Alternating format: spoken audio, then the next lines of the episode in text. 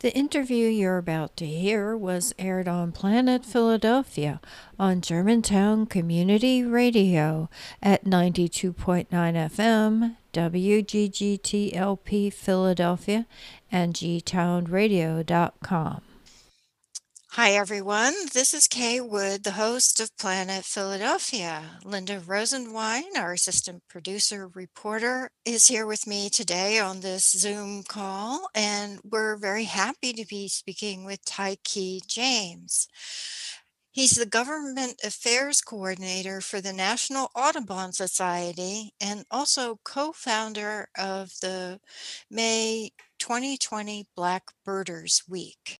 Hello, Tykee. So nice to see you. Uh, so happy to be here. Do you want to tell the listeners a little bit about yourself? Absolutely. You uh, hit on the, the present day. So I do work at the National Audubon Society. Uh, but before that, even maybe two years ago, before I got this position, I was not thinking about a career in environmental advocacy, much less at a large environmental nonprofit. Um, I went to school for math, computer science, and teaching. I was convinced I was going to be a math teacher, um, but I was actually never really that good at math. Um, however, I had a job, a side job, uh, working at the Cobbs Creek Community Environmental Education Center as an assistant manager for an education program that recruited high school youth, a program that I went through and was then promoted.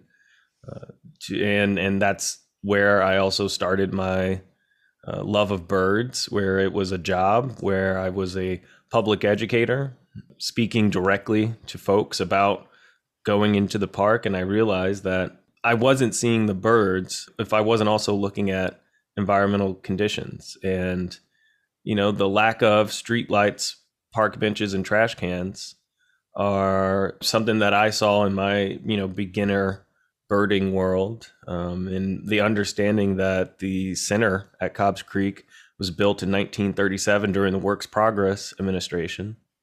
Um, and, you know, up until the 80s was used as a horse stable for the police officers in the park.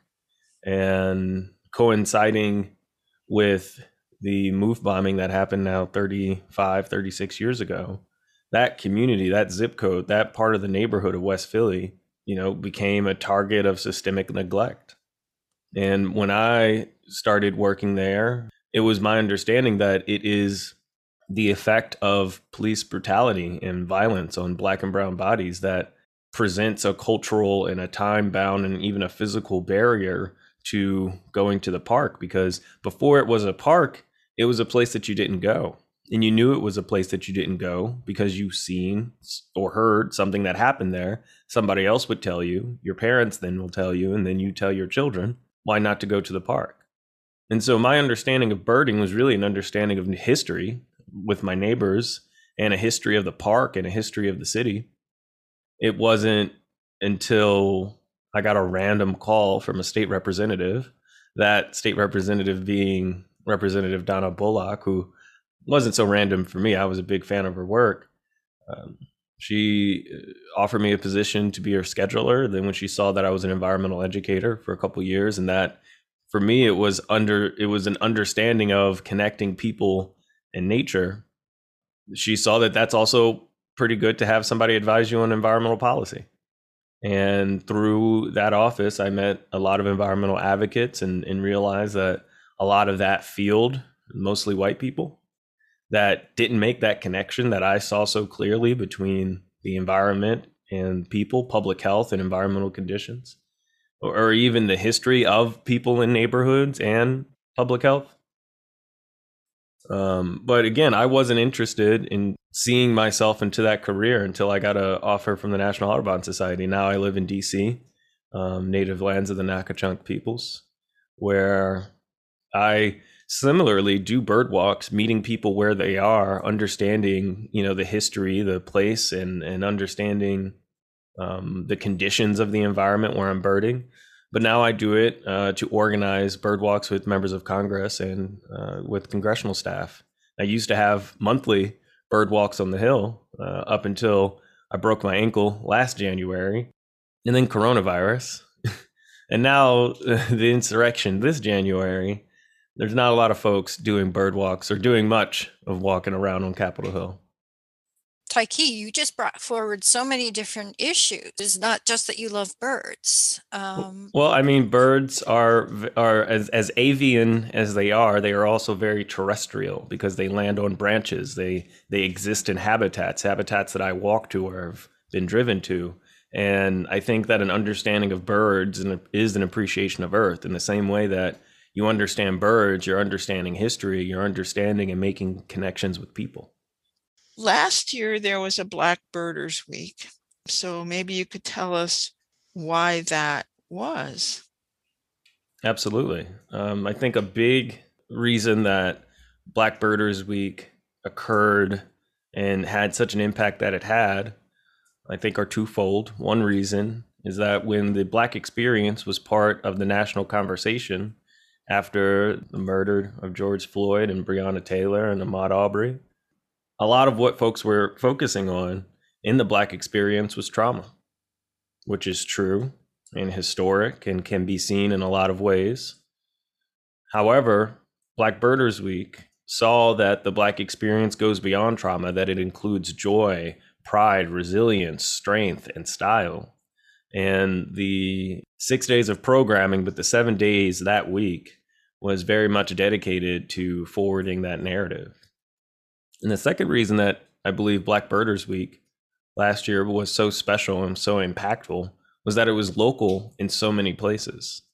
You know, it was local to anyone who was on Twitter or Instagram primarily, saw the hashtag, and saw fellow Black birders, and saw birding groups with statements of solidarity, and some that went further to actually act on those. And but it's interesting to think about now, a year, about a year from it last year, uh, where those organizations are and what they have to say now, considering their their strong statements, their strong support, their strong actions, and to see now this year if that's led to any significant changes.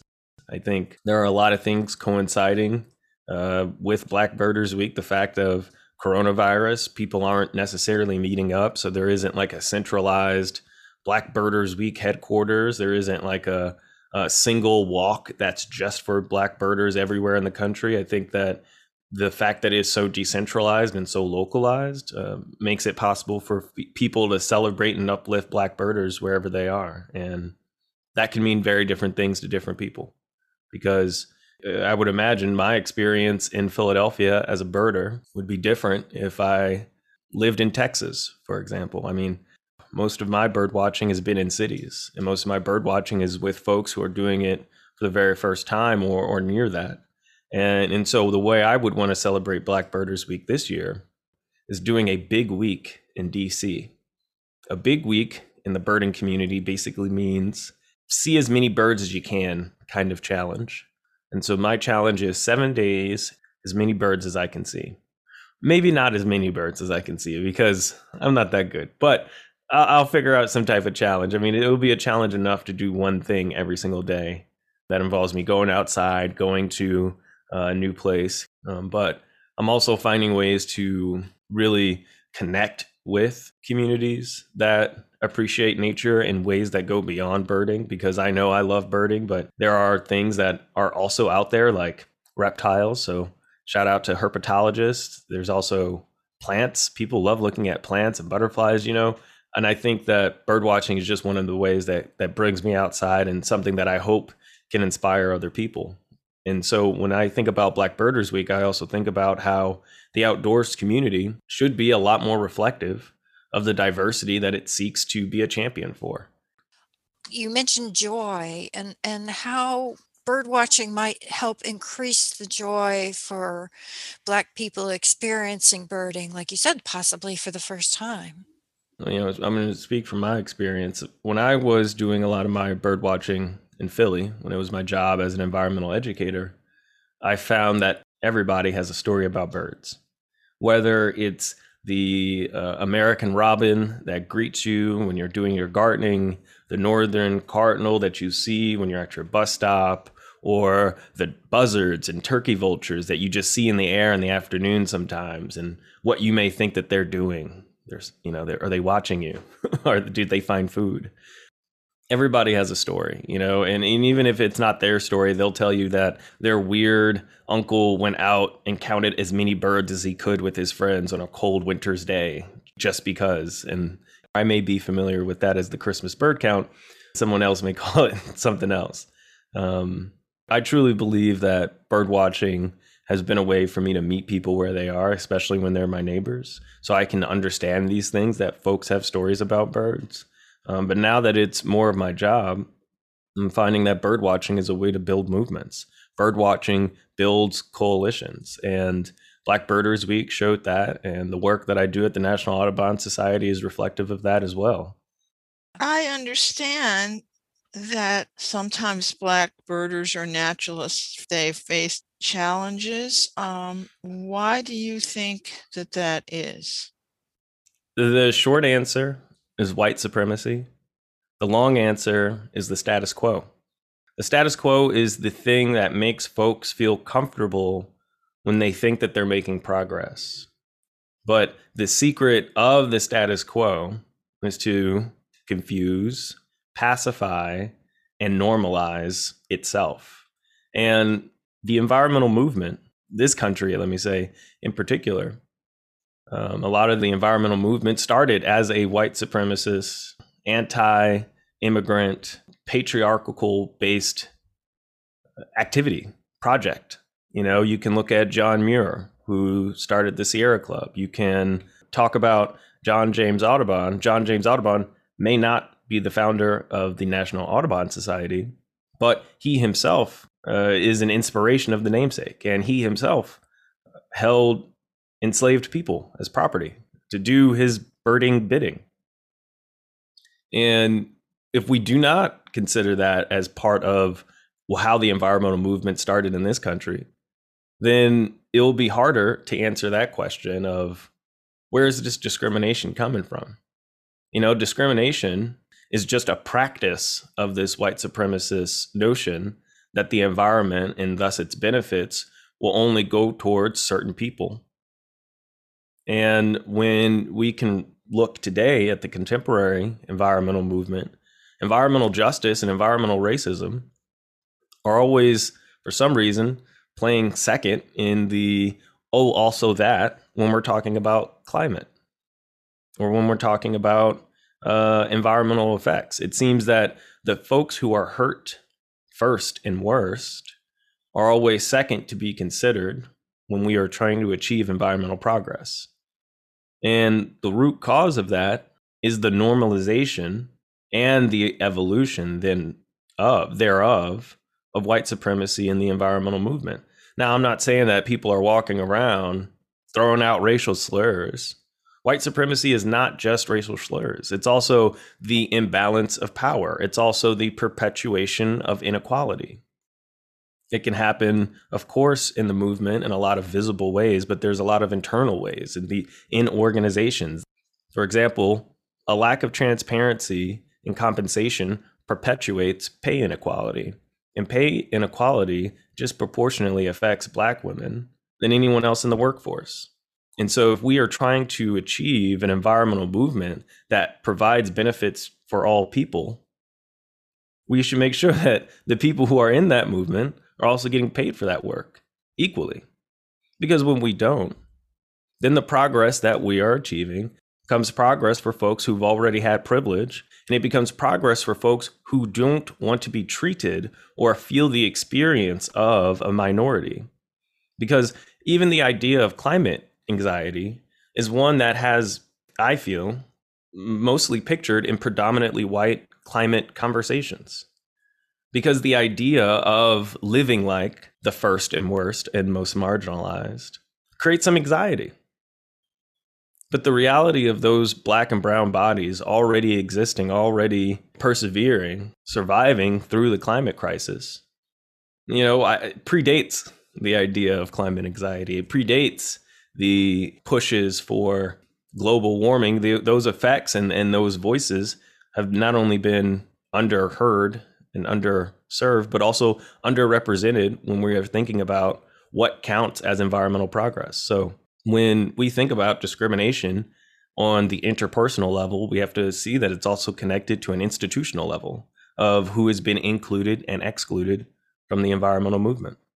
You've mentioned a lot of issues, and a lot of listeners probably are thinking, well, what can I do personally? Do you have suggestions for listeners?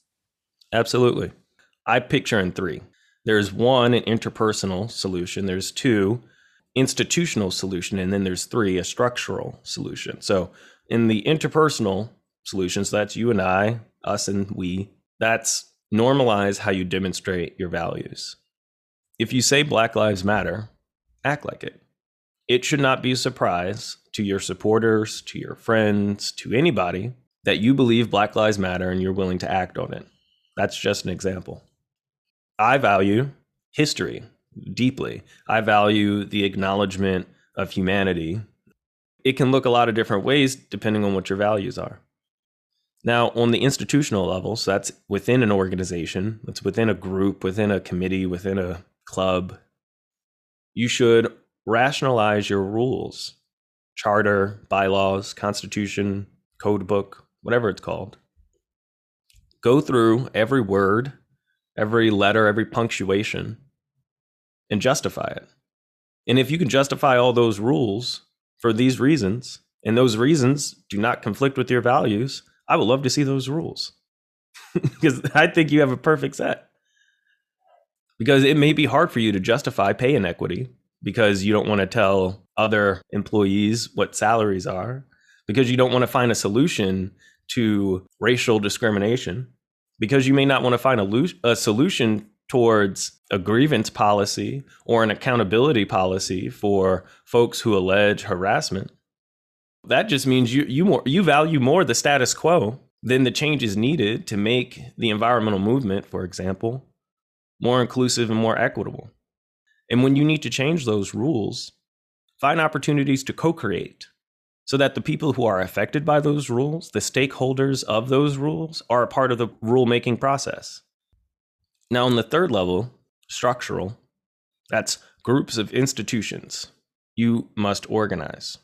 And you can organize in group chats like we did for Black Birders Week.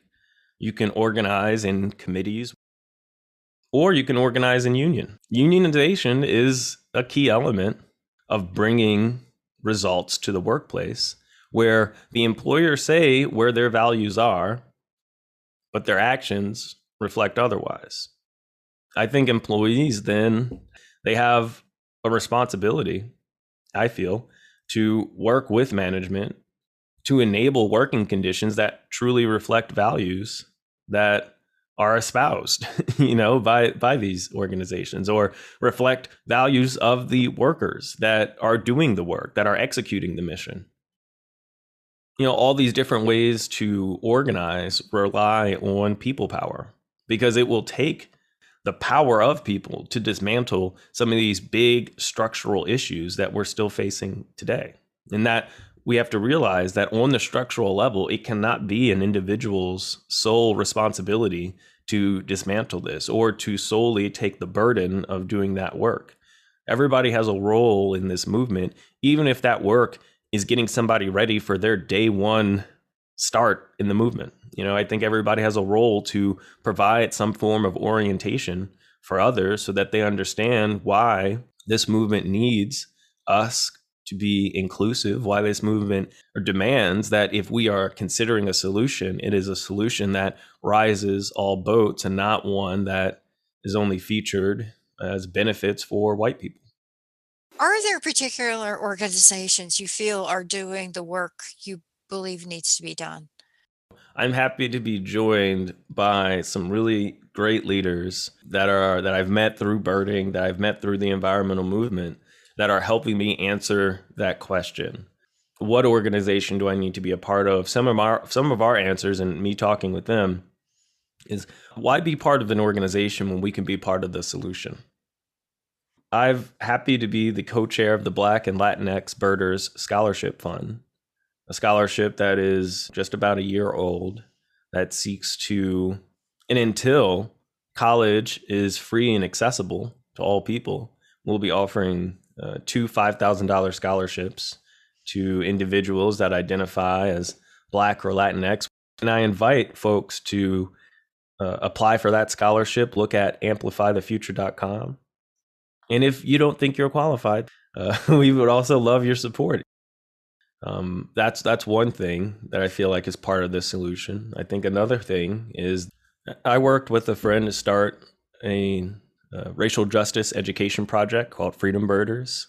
That's resourced by the lessons and inspiration from the civil rights movement, particularly the Freedom Riders, Black Lives Matter movement, and Black Birders Week. And it is a co facilitated program um, that has these grounding conversations that I hope brings the birding community to a more conscious place, but ultimately inspires more leaders in the outdoors and um, leaders in general to think more critically about where they are, how they got there. Because when you think about the answers to those questions, you can think more clearly about what the solutions need to be. And when we host these grounding conversations, you know, we look at these stories of the movement of people, the observation of wildlife, and the recognition of land. And May 4th, we'll have a special launch of, of our website, freedombirders.org, where folks can see more about the project, how they can help, and how they can be a freedom birder themselves. And I think part of what the solution is is also having some fun because, you know, I hope to be in this movement for a very long time. And I hope that this movement is not just about the challenges, the burdens, and the hurdles. What I wanted to ask you to end with is what message do you want to leave the listeners with about Earth Day? I hope in the observation of Earth Day, people take a moment to think about what it took to get here, who has not made it here with us, and what it will take to truly make an Earth Day that's worth celebrating globally. Can you say a little bit more about that? I don't think we're making environmental progress if we're not dismantling white supremacy and anti black racism. I don't think Earth Day is a full celebration of the global community if we are not achieving environmental progress for the global community. Okay, was there anything else we might have missed that you want to mention? I remember scheduling Representative Bullock's interviews on the show, and like, I always wondered what it was like. And I know it wasn't over Zoom, but like, it's just a deep honor that like I got an email from you asking for that, thinking about, you know, what it took for me to get here and how Representative Bullock even encouraged me to leave the nest of Philly, so to speak, so I can get some wings out here in DC. And um, as as scary and as adventurous as it's been, I'm very grateful for her leadership and her support and her guidance. Um, and I'm really happy that she and I can share this experience and honor being a guest here. It's been absolutely delightful talking to you, and I really wish you well in your new endeavors. Yeah. Well, I have plenty. Mm-hmm. Thank you so much for all the deep thought you put into these things. I'm always happy to help. I hope you will consider making a small monthly donation to help Planet Philadelphia continue presenting interviews on important underreported environmental topics and exploring their complexities and intersections. Thank you so much for your support. If you want to know more about Planet Philadelphia, go to planetphiladelphia.com. You could also find out more about other G Town Radio programming by going to gtownradio.com. Thank you for listening.